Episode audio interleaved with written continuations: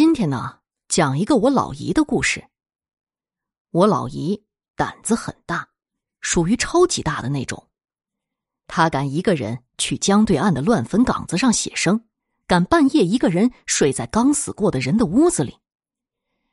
但发生这件事后，她再也不敢冲大胆了。她原来住在伪东厂的单身宿舍，所谓单身宿舍，其实。就是厂里为大龄青年们准备的集体宿舍。有段时间月老发飙，解决了很大一群大龄青年的婚姻问题，所以一层的女工宿舍就剩下了十几个人，而且大家又都分别住在不同的房间，使得宿舍变得异常安静。这一天半夜，我老姨正睡着觉呢，就听隔壁女同事爹一声妈一声的哭喊。他以为有人耍流氓，就抽出一直压在床底下的三角刮刀走了出来。他推了一下门，门是锁着的。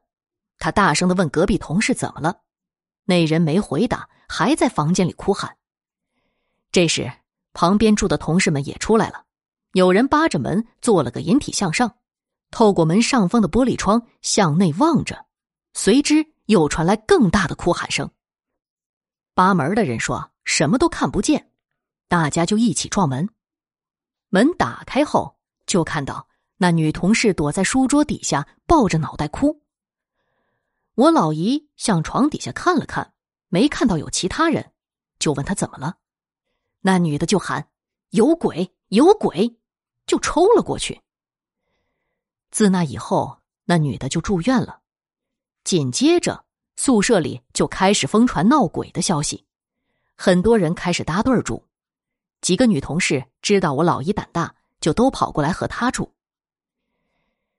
有天晚上，大家洗完澡回到宿舍，就都说闻到一股恶臭，说可能房间里有死老鼠。找了好久也没有找到，但是有人找到了一条麻绳。按理说吧，麻绳没什么好稀奇的，可这条麻绳拴了一个上吊扣。绳圈的大小刚刚可以钻过一个人的脑袋，大家就相互问这是谁的，最后就问我老姨。她说啊，原来自己住打扫屋子，从来没见过，就怀疑是不是宿舍的管理员能进来呢？大家就跑到宿舍管理员那儿问个究竟。管理员一脸无辜的说：“他只有男宿舍的钥匙，领导规定女宿舍不能有两套钥匙。”大家就将信将疑的回去了，绳子也交到了管理员那儿。又过了几天，就到十一了，很多人都放假回家了，他们的宿舍里就剩下了我老姨和一个外县的女同事。女同事父母都没了，跟兄弟姐妹关系处的也不好，就让我老姨陪着她一块儿住。第一天半夜，女同事起床小姐，我老姨迷迷糊糊的感觉她出去了。可好久也没见她回来，就起床去厕所找她。到了厕所门口，隐约的听到那女同事在和谁说话，老姨就喊了一声：“这么晚了，还聊啥呀？你再不睡，我把门插上了啊！”女同事回了声，马上就回来。第二天一早，老姨问女同事：“你昨天晚上在厕所里跟谁说话呢？”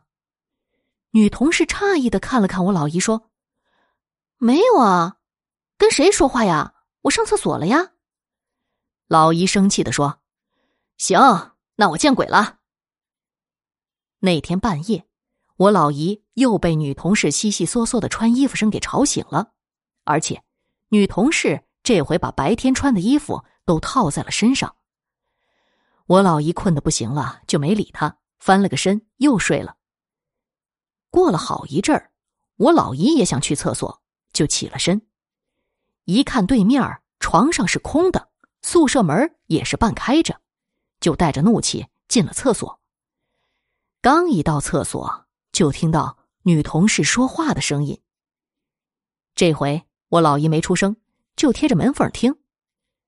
她后来跟我们讲到，他听到那女的说：“我哪有她漂亮。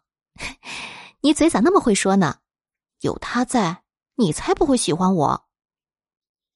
要知道，那个年代别说手机了，就连普通电话也没有谁家装的，所以一个人在厕所里说这样的话，除了精神病，就是在偷情了。我老姨被尿憋的不行了，就故意嗯嗯的清了清嗓子，厕所里立刻就没了声音了。他接着说：“你们要聊，出去聊啊！一个男的在女厕所里像话吗？”女同事一直没出声回应，我老姨实在憋不住了，就快速的解了手，起身后就对女同事说：“快点回去睡觉吧，哪有大半夜谈恋爱的呀？”女同事还是没回应，但我老姨能清楚的听到她的喘气声和衣服的摩擦声，他就又喊了一声：“你到底睡不睡啊？”那人还是没有回应，我老姨就走了过去。在最里边的坑位的墙边他看到了让他毛骨悚然的一幕：女人一个人站在厕所的角落里，左手拿着一个他们平时照的大号的圆镜子，镜子挡住了他的整个脑袋，右手藏在镜子后面，好像在脸上画着什么。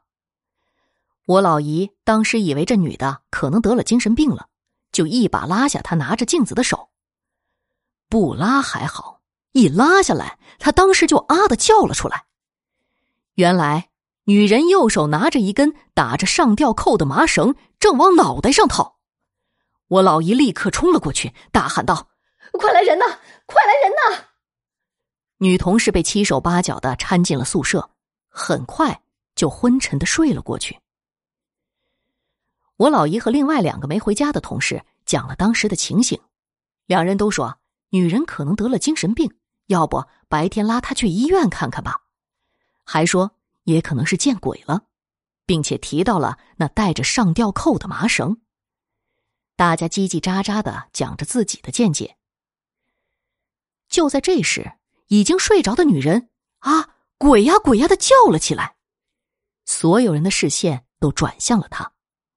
而他的视线和手却指向了宿舍门上方的玻璃窗。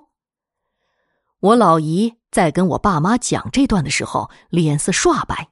她说：“那是个男的，只有一个脑袋，连脖子都看不到，就像，就像个吊死的人。”要说呀，我老姨胆子确实大，她事后凭着记忆把那东西的模样画了出来，而且还天天装在包里。逮谁跟谁讲。我们看到的那个长得是这样的。他给我爸妈拿出来的时候，被我妈制止了。我当时特别好奇，就说要去看看。这一看不打紧，害得我自那时起，一看到门上方的窗户，我就想到那张可恶的脸。那应该是一张惨白浮肿的脸，但能看出来，它是一张典型的瓜子脸。头发浓密的箍在头皮上，窄窄的额头，乌黑的眼圈，几乎看不到他的眼睛。鼻子很坚挺，也很细小，嘴唇很薄，嘴角用力的向下垂，下巴呈倒三角。那件事情发生以后，我老姨就托人调离了伪东厂，再也不敢一个人住在一个房间里了。他那个同事。也回了外县。那张画像在我妈的怂恿下，被我爸给偷偷的烧掉了。而那条绳子和那个男人的脑袋，一直都是他们老同事见面后的最深话题。